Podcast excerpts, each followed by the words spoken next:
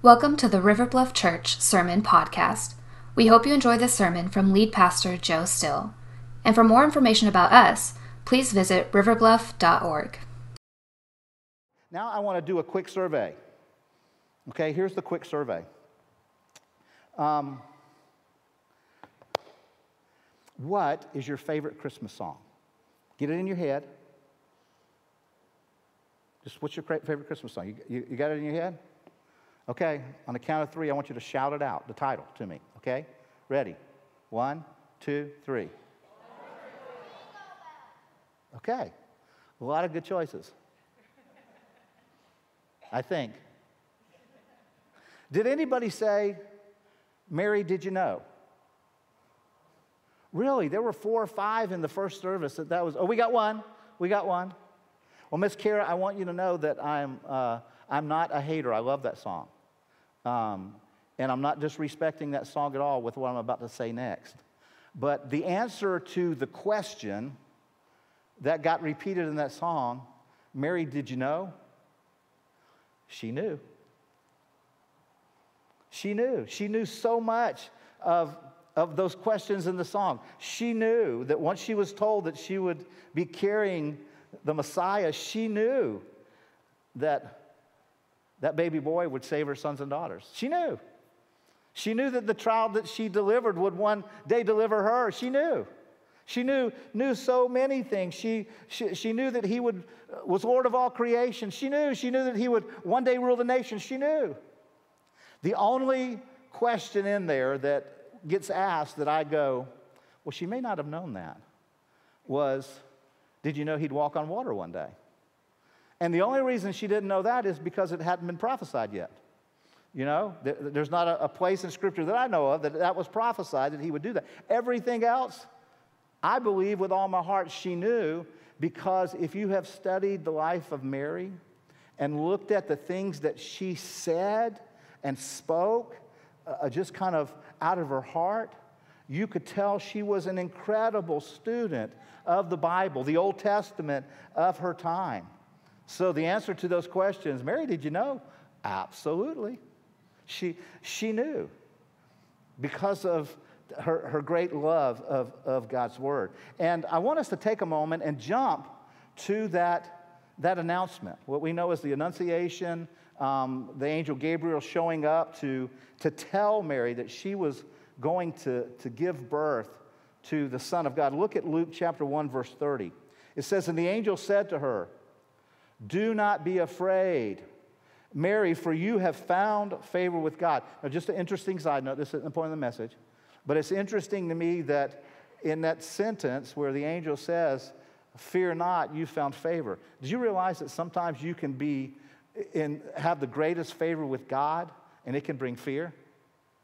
Because oftentimes, when you're in the middle of the favor of God, He's going to be bringing an opportunity to you that you think, I don't know if I can do that. I don't know if I can handle that. You know, it can create that, that, that kind of tension.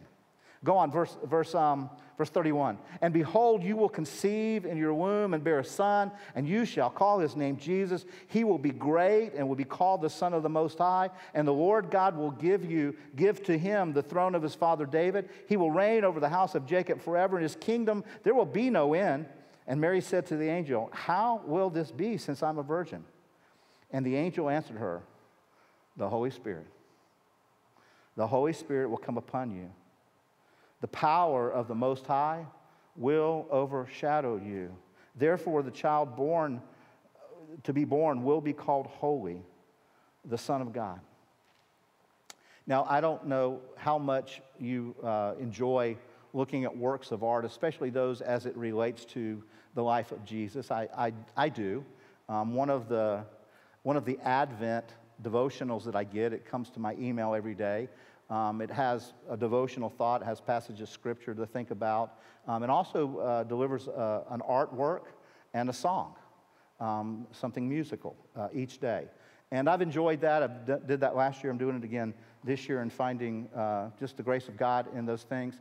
Uh, but sometimes artists' renderings of you know, events from the scriptures get a little I'm just going to say squirrely sometimes, just kind of seem to be off the rails to me. A lot of times when you see this Annunciation depicted in artwork, you, you see this, what looks like this very prominent, very wealthy young, young lady, you know, pictured with her Bible open. And if you ask the artist, well, what's she reading? He'd probably say, well, she's reading, you know, Isaiah 7:14 about the virgin giving birth. That's, that's how she knew it was her.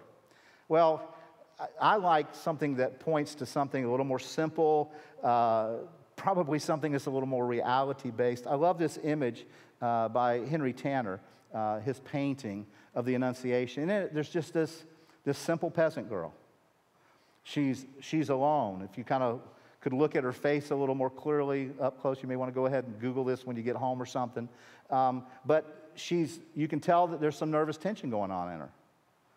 And if the angel appeared to me, I imagine there'd be some nervous tension going on in me too you know, especially with what he's telling her. And she's not living in some kind of, you know, palace or anything like that. It's just a very simple kind of life that could have happened on any given day. And I want us to kind of step back out of that moment with Mary and think a little bit about this announcement that was made and, and, about, and about Mary. See, Mary in this moment of the Annunciation, she is stepping into kind of a river of the movement of God that has been going on for hundreds and hundreds of years of God meeting with his people. You know, we see in the life of Moses and the, the history of uh, God calling his people, there was this time when they, uh, God met with them in a tent. And then later, God would give them instructions and they'd build a tabernacle, and God would meet with them in a tabernacle. And then after the tabernacle, God would meet with them in, in a temple. But Mary is stepping into that, that kind of stream as the Old Testament recorded these moments when there would be this movement of heaven to earth in these places of, of meeting. And now in the New Testament, and what we read in Luke chapter 1, Mary's stepping into that place where there had been a tent and a temple and a tabernacle. Well, that was wrong order tent, tent, tabernacle, temple where that had kind of been the process. Now, the meeting of God is taking place in Mary's body. The, in, the intersection of heaven and earth are, is happening in Mary. She's going to, in some strange sense, in this moment, Mary becomes the Ark of the Covenant, carrying the hope of the world, the message of God, the Christ Himself. Literally, God is in her. Literally. Now, this stirs a little bit of a question for me that I want to provoke you with today, okay? Um, and I don't want to offend anybody with this question, but I, I want to use it as a question to, to, to help us think. So before you come at me with pitchforks or anything like that, let me unpack this for a moment, okay? Um, let's just let's think about this together. Here's the question: How unique is Mary. Now, I get that she is the blessed mother of our Lord and Savior Jesus. I get that she was, uh, you know, the only virgin to give birth to a child. So, in many ways, she's unique. But how unique is she in carrying the Christ? And I want you to ponder that today as we think about Paul's very short and brief explanation of the Christmas story to the church at Galatia that we're camping out in uh, this, this Advent season. Remember, we, we've said that Advent is, is about waiting, it's, it's about forward focused thinking on Christ's return while glancing back, glancing back and look at, at, at, at Christ's first coming. And we've said that Advent reminds us that we live in the now, uh, but not yet. It's not the fulfillment of everything. Uh, on the Orthodox calendar, church calendar, this, this is called Advent. And I want you to listen now to the way the Apostle Paul invites us to think about all of this in Galatians 4. He starts out and says, But when the fullness of time had come. Now, last week, we, we paused there and talked about what that meant. It meant up until that point, time had been lacking something. And we talked about that God uh, had made promises, but that had not delivered on those promises yet. And we said that we needed to always look at God's promises as a process. that God doesn't just speak it and then deliver it usually. He, he has something going on uh, in that waiting time that He's doing inside of us in the waiting. And so there's process to His promise. But then in verse 4 it said, But when the fullness of time had come, God sent forth His Son, born of a woman, born under the law, to redeem those who were under the law, so we might receive adoption as sons and daughters, you could say as children. And because you are sons, God has sent the Spirit of His Son into our hearts, crying, Abba, Father. Now, verses 4 and 5, we, we understand, we, we get that, that, that kind of seems uh, the, an explanation we get. But verse 6, that God will send His Spirit of His Son into our hearts, sometimes that's hard for us to wrap our minds around. This idea of the Spirit in, in our hearts. Now, one of the things that often happens to folks at Christmas is we experience company coming. You ever experience maybe company coming to your house for a party or maybe family coming to stay with you at Christmas, you know, moving into to the house? Um, now, whether that's going to be your Christmas experience this year or not, if you're a follower of Christ, you got company. You got company already because the Holy Spirit of God lives in you. And I want you to think about this this picture that the scripture paints uh, that, you know, what was truly physical of Mary carrying the Christ child in her womb is actually true of every believer spiritually carrying Christ in our hearts.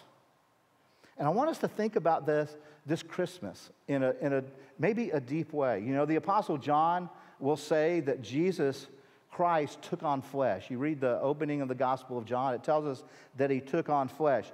I love the way, if you've ever read the, the message translation, um, you'll know that one of the, the, the, neat ways that Eugene Peterson translates that, that verse is he said, and God moved into the neighborhood.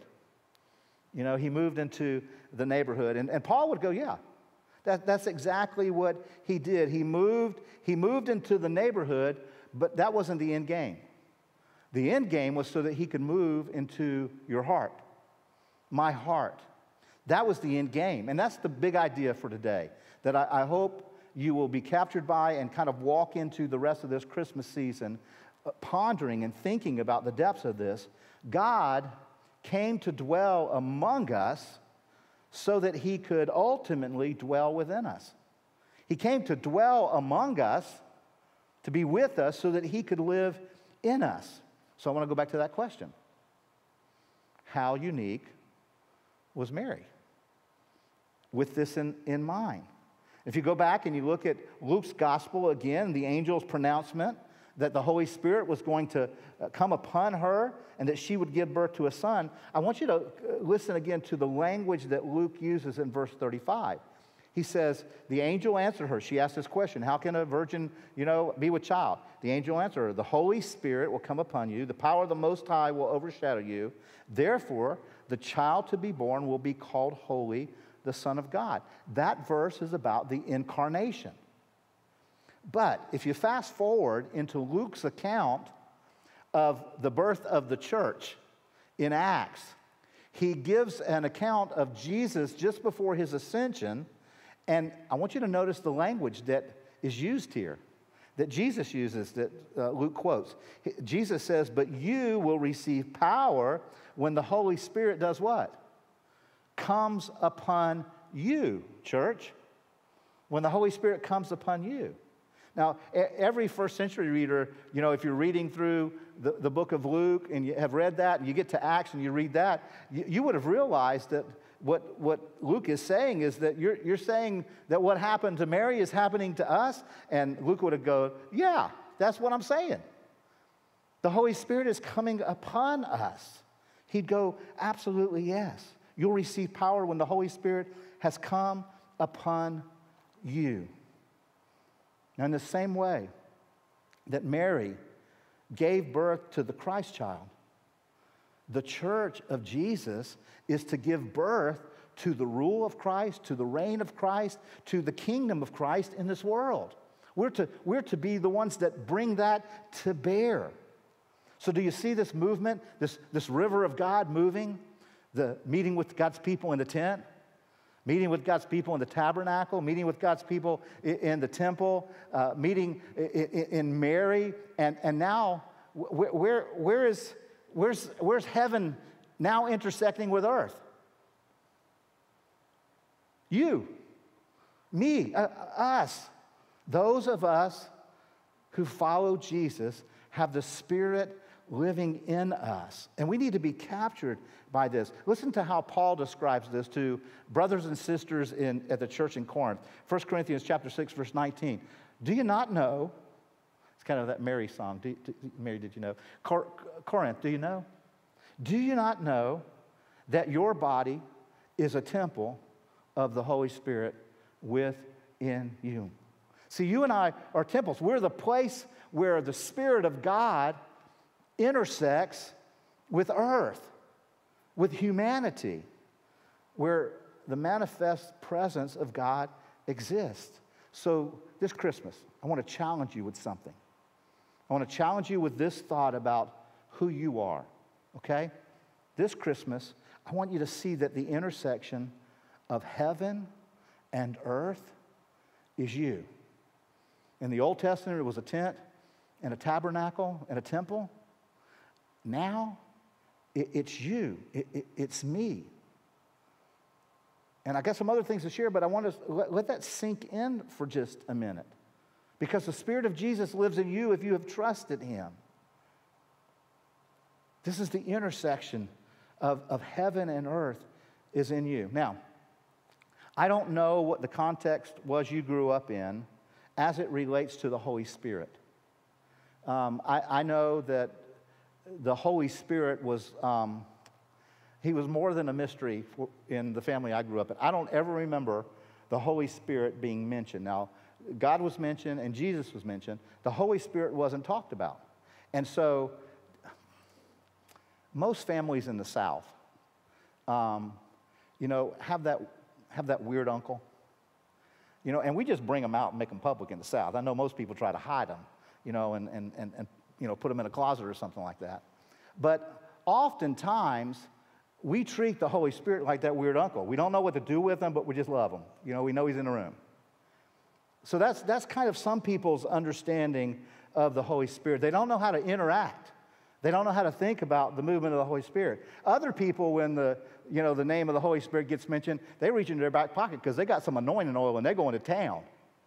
They start looking saying, Where's the snakes and the scorpions? Because we're going to subdue them babies right now.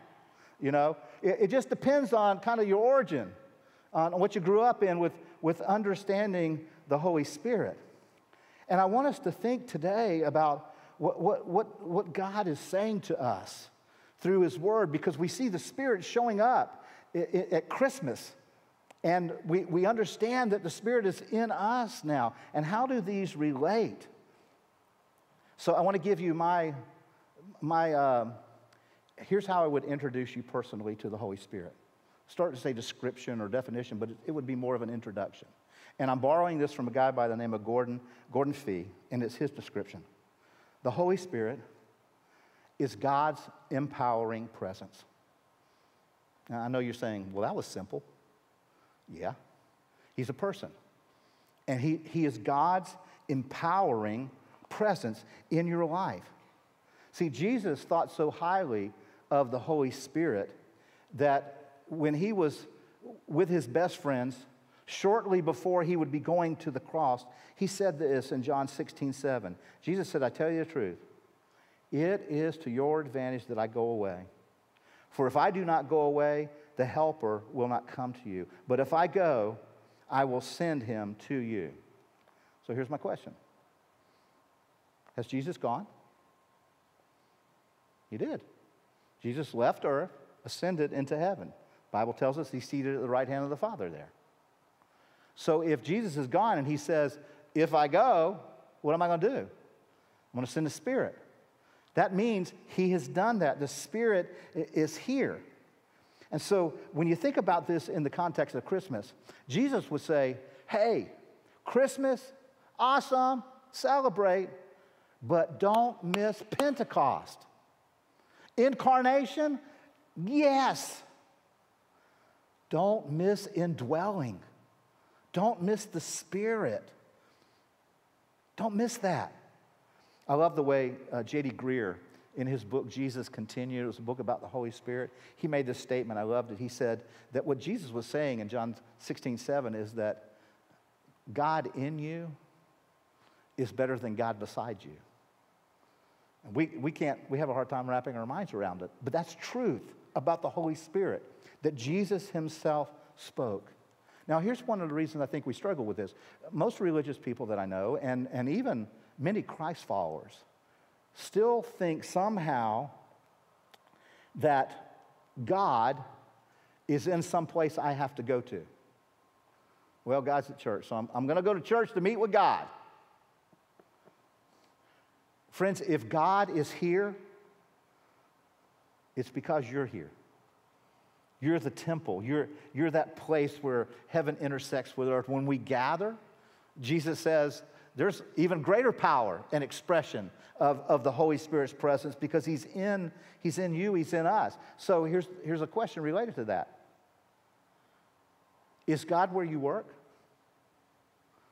Well, if you're there that day and you're a Christ follower, He is. Is God in your home? Well, if you're a Christ follower and you're there, he, he, He's there. See, what we celebrate at Christmas uh, is not that God, you know, is somewhere else, but that He's decided to make His home in us. Remember that. that remember, he, he came to dwell among us so that He could one day ultimately dwell in us. And I really want to I want to urge you to press in to this today. You know, I've been I've been in ministry in churches for a little over 40 years now. And one of the things that I have witnessed now that I, can't point you to a passage of scripture, but I, have seen it, and I, I just believe it's true, that no one really begins the journey of transformation until they begin to realize that the divine actually lives in them. That, that the, the, the Spirit of God is in us, that God isn't somewhere else, God is where we are, he, He's in us. And we've got to learn how to have a relationship with the Spirit of God is in us. Paul would go on to say, that's the hope of glory that we have here on earth, is the Spirit of God living in us. And so in the book of Galatians, Paul goes to great lengths trying to correct some misinformation that the Galatians had picked up about the Holy Spirit. He actually tries to battle some lies um, that the Judaizers had come in to try to, to tell the, God's people. And so here's what I want us to do today is I want to do just some reminders, if you would, maybe some correction, I don't know, but at least some reminders of, of the Holy Spirit and his activity. Because if you want to have a full Christmas, you have got to experience the fullness of the Spirit. It's the only way that we'll actually have a full Christmas. So maybe this is the first kind of corrective thought. You know, for Mary, her carrying the Christ child changed everything for her. Mary carrying the Christ child, it changed absolutely everything for her. So here's the question that I want you to ponder for a minute is how have you carrying Christ's spirit changed you? How have you carrying Christ's Spirit this last month changed you? How, how, how has that taken place?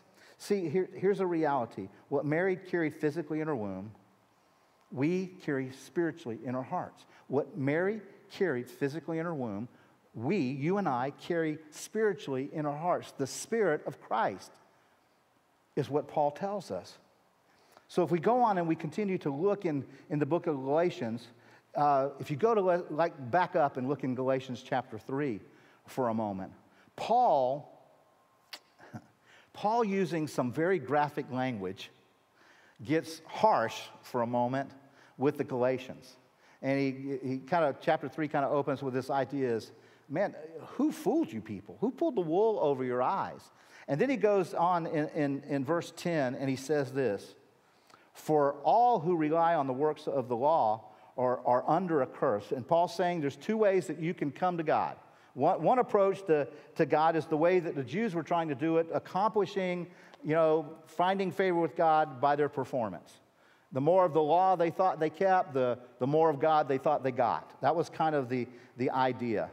And so when, they, when, when Paul came and brought the gospel and a freedom, these Judaizers came back in and started lying and saying, no, you got to keep the law too, perfectly.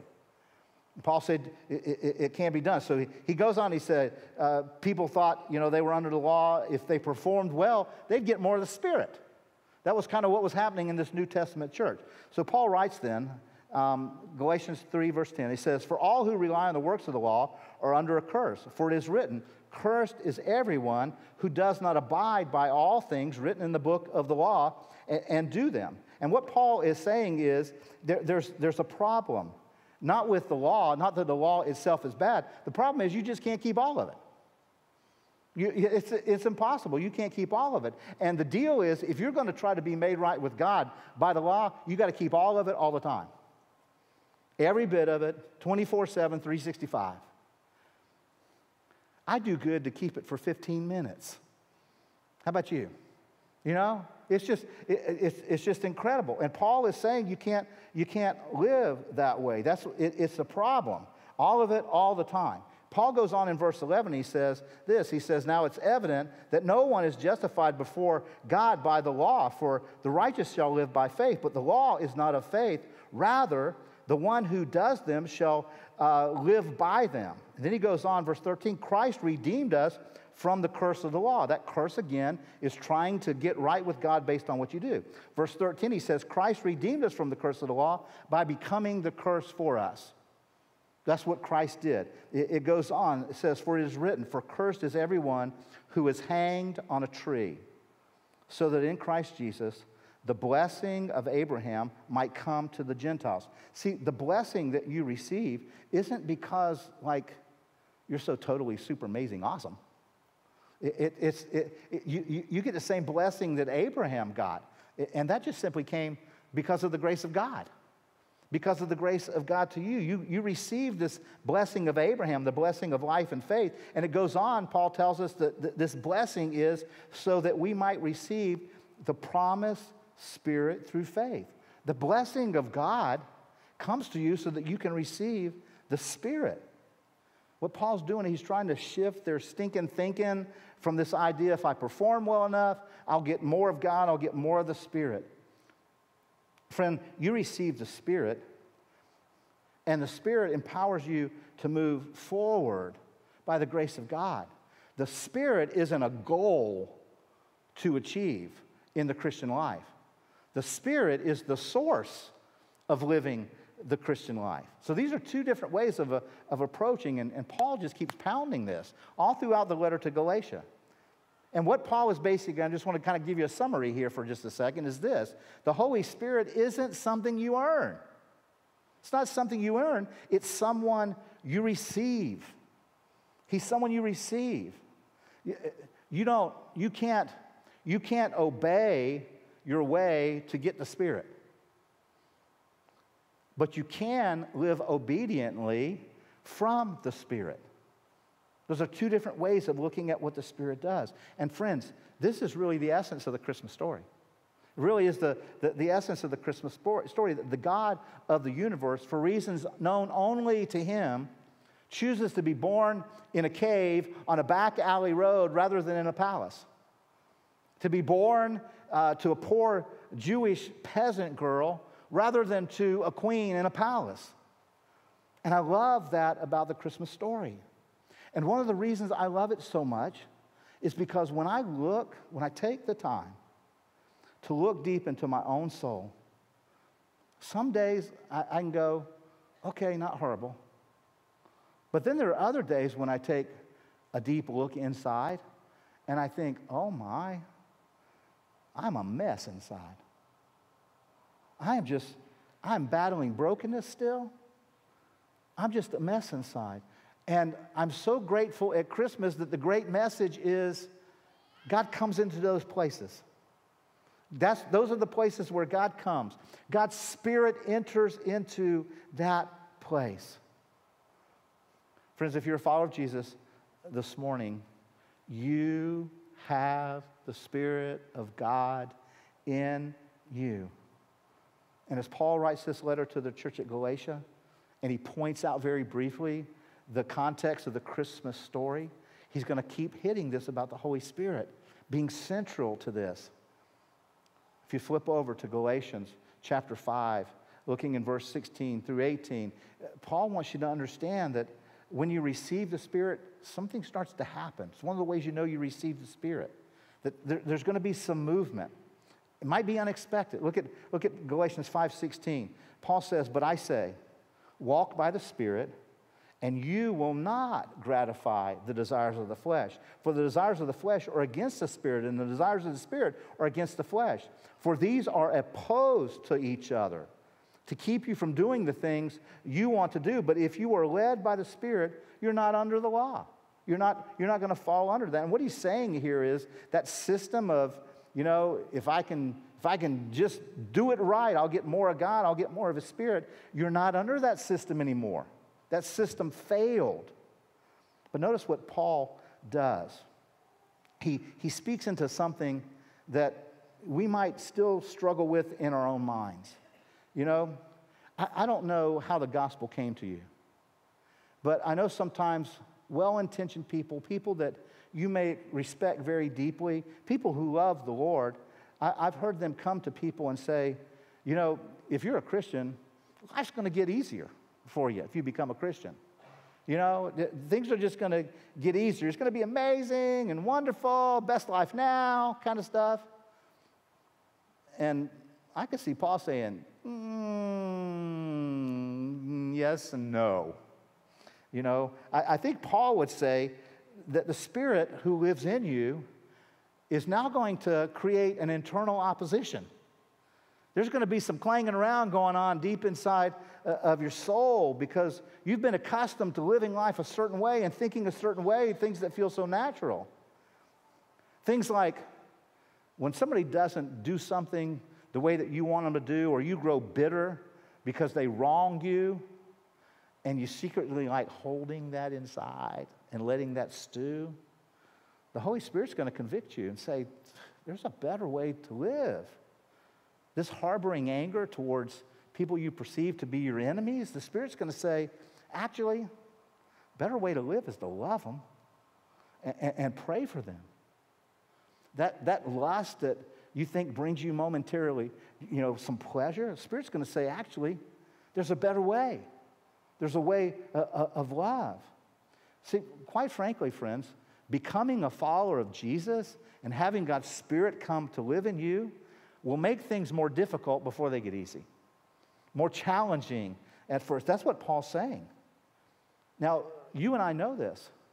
The best things in life are worth that kind of effort worth that kind of tension, worth that kind of, kind of work. And Paul would say, and I would say with him, the health of our souls is worth it. It's worth going through that. So here's something else that I want you to know about the Holy Spirit. The Holy Spirit isn't something that gives you automatic victory. The Holy Spirit is someone who empowers us for battle. It's very different. Oftentimes, people, when they come to Jesus, they want to, all their problems to go away. And what God does is He puts His Spirit in you and begins working on you and in you to, to move you uh, uh, along. See, being indwelt by the Spirit of the living God, it's more like stepping onto a battleship than a cruise ship. I don't know if you've ever been on a cruise, but if you've ever been on a cruise ship, Everybody on that cruise ship that works on that cruise ship, they exist to just make your life and experience wonderful. They want you to be happy and well fed and just enjoy yourself. But when you step on a battleship, the purpose of everybody and everything on that battleship is to give you the equipment you need to win a victory. That's when the Holy Spirit comes to indwell you. It's more like coming onto a battleship where you're being equipped to live a victorious life. Friends, you're fighting for the health of your soul and the health of the soul of your family and the health of the, the souls of, of, of our brothers and sisters in this church. And for that, it's worth this effort. Paul says it like this in verse 8 For the one who sows to his flesh will from the flesh reap corruption, but the one who sows to the Spirit will from the Spirit reap eternal life. You're going to begin getting to experience the eternal kind of life that God has for you in the here and now. Paul's going, look, we're going to pour all this energy and all this time in one of two things either into the spirit or to the flesh, either into the presence of the person of God or, or, or into the things of this world, into the culture. And I, have watched just so many who, who name Jesus as Lord, not, no, go, go through their Christian life not knowing that the Spirit of God actually wants to give them power, wants to em, empower them instead of just automatically dispensing victory, wants to empower you to come into victory. And so, here's how that comes about we combat lies through focusing our minds on truth. We overcome lies of the enemy by focusing our minds on truth. We, we overcome bad habits by replacing them with spiritual discipline habits that the Holy Spirit wants to infuse to help us break free of those, those old habits. The Spirit loves to, spiritual habits, He loves to infuse them with His life. The Apostle Paul further explains this. Look at verse 19. The works of the flesh, they're evident. And he gives this list sexual immorality, impurity, sensuality, idolatry, sorcery, enmity, strife, jealousy, fits of rage, rivalries, dissensions, divisions, envy, drunkenness, orgies, and things like these. Paul says, I warn you, as I warned you before, that those who do such things will not inherit the kingdom of God. Okay, we're, we're going to time out for a minute, sidebar, okay? Because I need to explain that last phrase because most people, when they read that, a lot of times they think, so if, if I do something like that, that means I'm not going to heaven? It's not what Paul is saying here. It's not what he, he's taught. He's not saying that your behavior determines your destination. He's not saying that. What Paul is saying is what we've been learning in the Sermon on the Mount from Jesus that the way you live in the here and now will determine whether you're going to enter, whether you're going to begin inheriting a kingdom kind of life now. Jesus said it was possible. Paul is saying it's possible. Paul is saying you're not going to get there that way, though. And so Paul goes on. He said, You're not going to inherit the kingdom if you're living that way. Paul wants you to see, you know, it's possible to live under the rule and the reign uh, uh of God, just like Jesus taught us that the Spirit has something better for us. And so Paul goes on, and we get to verse 22, and many of you know this, but the fruit of the Spirit, here's what kingdom living looks like. The fruit of the Spirit is love, joy, peace, patience, goodness, kindness, faithfulness, gentleness, self control. Against those, there is no law. No law uh, uh, uh, against those. He goes on in verse 24 and those who belong to Christ Jesus have crucified the flesh with its passions and desires. If we live by the Spirit, let us also keep in step with the Spirit. If this section, uh, especially chapters 4, 5, and 6 of Galatians, Paul is teaching us that if we want to really fully experience the Spirit of God, we've got to walk in the Spirit. We got to be led by the Spirit. We got to choose to live by the Spirit. And we've got to keep in step with the Spirit.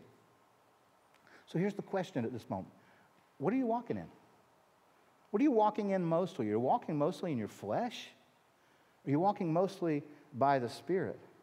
And Paul says, look, when you find yourself, and you will, when you find yourself walking in the flesh, come back to the Spirit. Just, just come back. C- come back to the Spirit. When you find yourself walking in the flesh, come back to the Spirit because the Spirit is going to give you a better way. He wants to give you a better life. He's not going to force it on you. He, that's not who the Holy Spirit is, which leads to another truth that I want us to grab hold of about the Holy Spirit. The Holy Spirit isn't something that controls us, that's just going to take you over. The Holy Spirit is someone who will lead you, though. He's someone who will lead us. In John 13, 16, Jesus said that the Spirit is like, He's like a guide. He, he will guide you. Now, there are some people that when you say guide, you may think of, you know, somebody like driving cattle. You know, hollering at the cattle, prodding and poking them, you know, shocking them into submission, what, whatever. But when the Bible pictures the Spirit, he's more like a shepherd who knows your name, who is out in front walking, saying, Follow me. I got greener pastures for you, baby. I got some beautiful still water for you. I, I got a better way. But in order to experience that kind of leading by the Holy Spirit, one of the things that we have to remind ourselves of constantly, say to ourselves and to each other, is Jesus is Lord. We, we got to declare Jesus is my Lord. We got to declare Jesus is your rule. Jesus, you reign. Jesus, I don't know what you're going to say next, but the answer is yes, I'll do it. If you want to get the Spirit, you want to experience Him fully, guiding you like a shepherd. One more way that the Spirit guides us, and let me unpack this one, but the Spirit guides us through our cultivated conscience or cultivated conscience. When I say cultivate it, what I mean is it's not going to come natural at first. You're going to have to cultivate this relationship. You, you got to train yourself to actually hear God speaking through His Spirit. Know it's the Spirit's voice.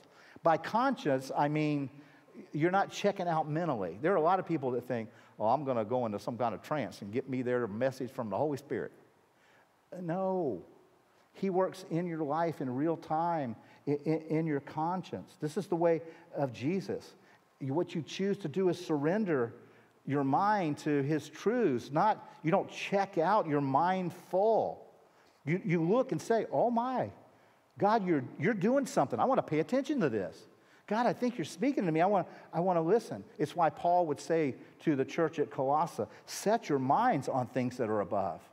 It's not a, it's not a mind releasing thing, it's a mind setting thing. You set your mind on the things of God and you will experience the moving uh, uh, uh, of the Spirit. It's intentional participation. One last way I want to give you that He guides us. The Holy Spirit, the Bible teaches, guides us through conviction, not condemnation. He guides us through conviction, not condemnation. Jesus told his disciples that when the Spirit comes, that one of his roles is conviction. So we should expect that the Spirit will point out things in our life where we are going astray.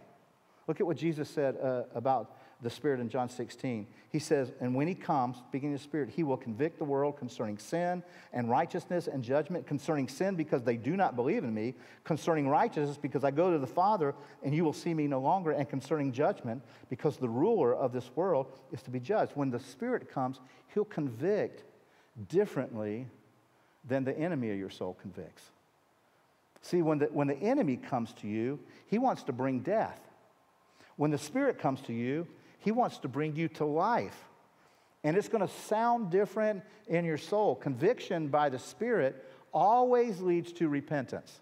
That's the goal, to always lead us to make a turn back to Jesus when, when the enemy comes bringing his conviction, his condemnation, and his goal is to lead you to guilt and shame. He wants you to, your life to be just obsessed by this stuff. Now, they, they could both be speaking into the same event, could be the same sin that you just committed. One is going to convict you towards repentance, the other voice is going to try to condemn you. That's not the voice of the Holy Spirit. See, the voice of condemnation is going to basically say, You're a loser, you've always been no good, and you will forever be no good. The Spirit's voice always says, You are loved. Come back. Find joy. Come to your Father. Don't we have a good God? I mean, that would, that, that's His Spirit, that's his, his hope for us. So, back to the question and that, that picture of Mary. How unique is Mary? How, how unique is Mary?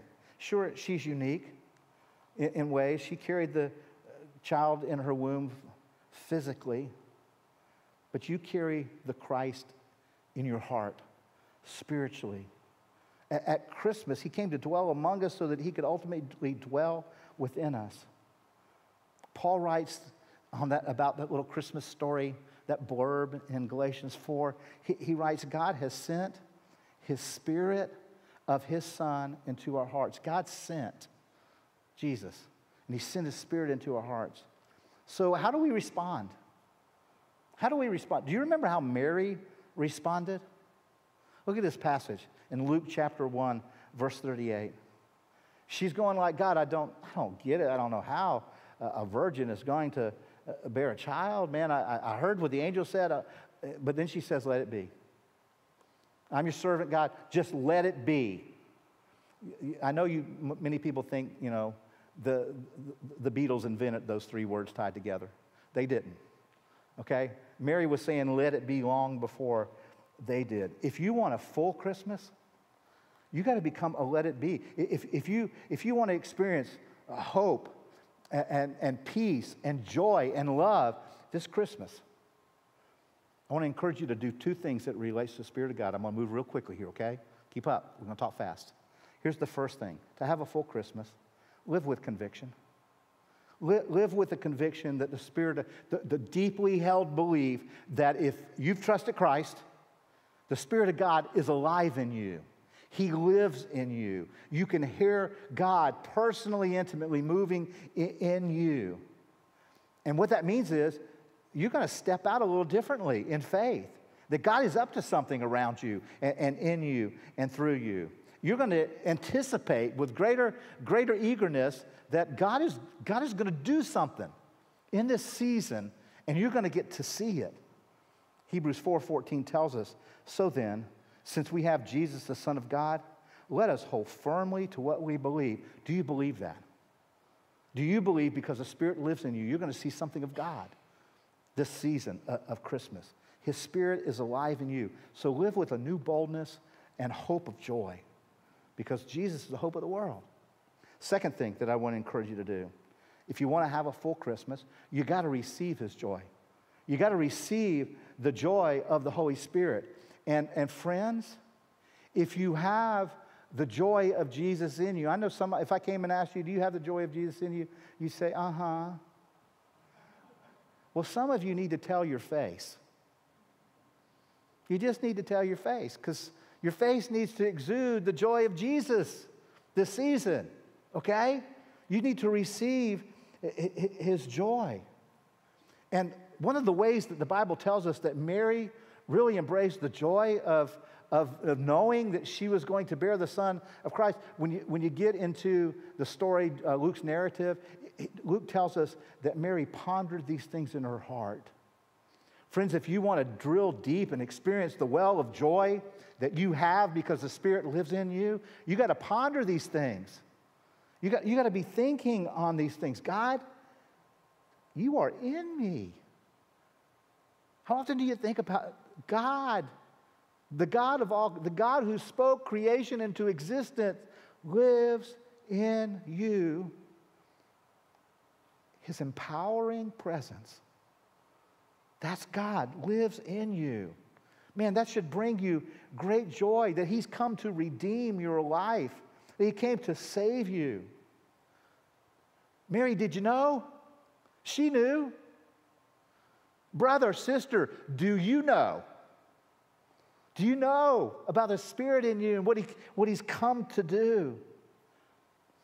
Mary was filled with joy. One of the ways you know this is she just broke out in what we know as the Magnificat. I encourage you to go home and read that. Just, just incredible expression of joy. Luke chapter 1, starting in verse 46. She just bursts uh, with joy. And th- this is part of my prayer for, for you and for me this Christmas. It's, it's Romans 15, 13. I think the Spirit led me there to, to pray this, and it's this Now may the God of hope fill you with all joy by the power of the Holy Spirit. That's how you're going to be filled with joy. It's, it's recognizing that you're linked to the power of the Holy Spirit. Finally, I want to close on this. And this is going to be difficult for those of us that don't have a womb. Okay? It's going to be harder for us. Uh, I'll just go ahead and warn you. But if you want to have a full Christmas, give birth. If you want to have a full Christmas, give birth. Friends, in the same way that Mary carries the Christ child and delivers him to the world, we, you, me, we carry the Spirit of Christ in us. And part of what God longs for us to do is to deliver him to the world. You want, you want joy? You deliver Christ to someone who's never known him before, and you see the joy in their life. We carry the Spirit of Christ in, into the world. Mark chapter 16, Jesus is about to depart. One of the last things he says to his disciples is this Go everywhere in the world and tell the good news to everyone. And friends, that's just the truth about people who get filled with the Spirit of God. You want a full Christmas? You got to experience the fullness of the Spirit. And this, this happens. And when it does, you're going to want to tell others. You'll want them to have the joy that you have. So maybe, maybe being filled with the Spirit this Christmas, this, this Advent season, means you would start speaking of Him more. You'd start telling people things like, Merry Christmas. When somebody tells you Merry Christmas back, you will be overwhelmed with joy, so much so that you want to talk with them, thank them for, for that, that greeting. This Christmas season, give birth. Invite somebody to church on your way out. Pick up, be intentional about this. Pick up one of those invitation cards on the table as you go out to give to somebody, to invite them to join you for one of our Christmas Eve services. Or better yet, take a moment to tell them about the hope you have because you carry the Spirit of Jesus in you. Deliver it to someone. I hope you do. Let's pray. Lord, we come giving thanks in this moment for your goodness we thank you that you are so, so very good to us, that you came. You came to this earth to live among us so that you could one day indwell us. Jesus, thank you. Thank you for sending your spirit into us so that we could have life, so that we could have uh, experience your kingdom in the here and now, that we could have a taste of eternity, that kind of living, that we could bear in our bodies the Spirit of Jesus that we could give to somebody else. Thank you for loving us that much and entrusting your Spirit to us. And Holy Spirit, we come in this moment giving thanks to you that you would choose to indwell us that you would joyfully empower us to experience the fullest Christmas ever. We come in this moment giving thanks for your goodness and your mercy. And we pray, Holy Spirit, we long for a fresh awakening uh, of your voice in us. We want to we want to hear you. We want to see you moving because we believe it. We're clinging to that, that you are in us this Christmas. Speak to us, Spirit, as we adore Jesus our Lord. Let us worship right now our Lord in spirit and in the truth of the Spirit's living in us. It's in Jesus' name we pray. Amen.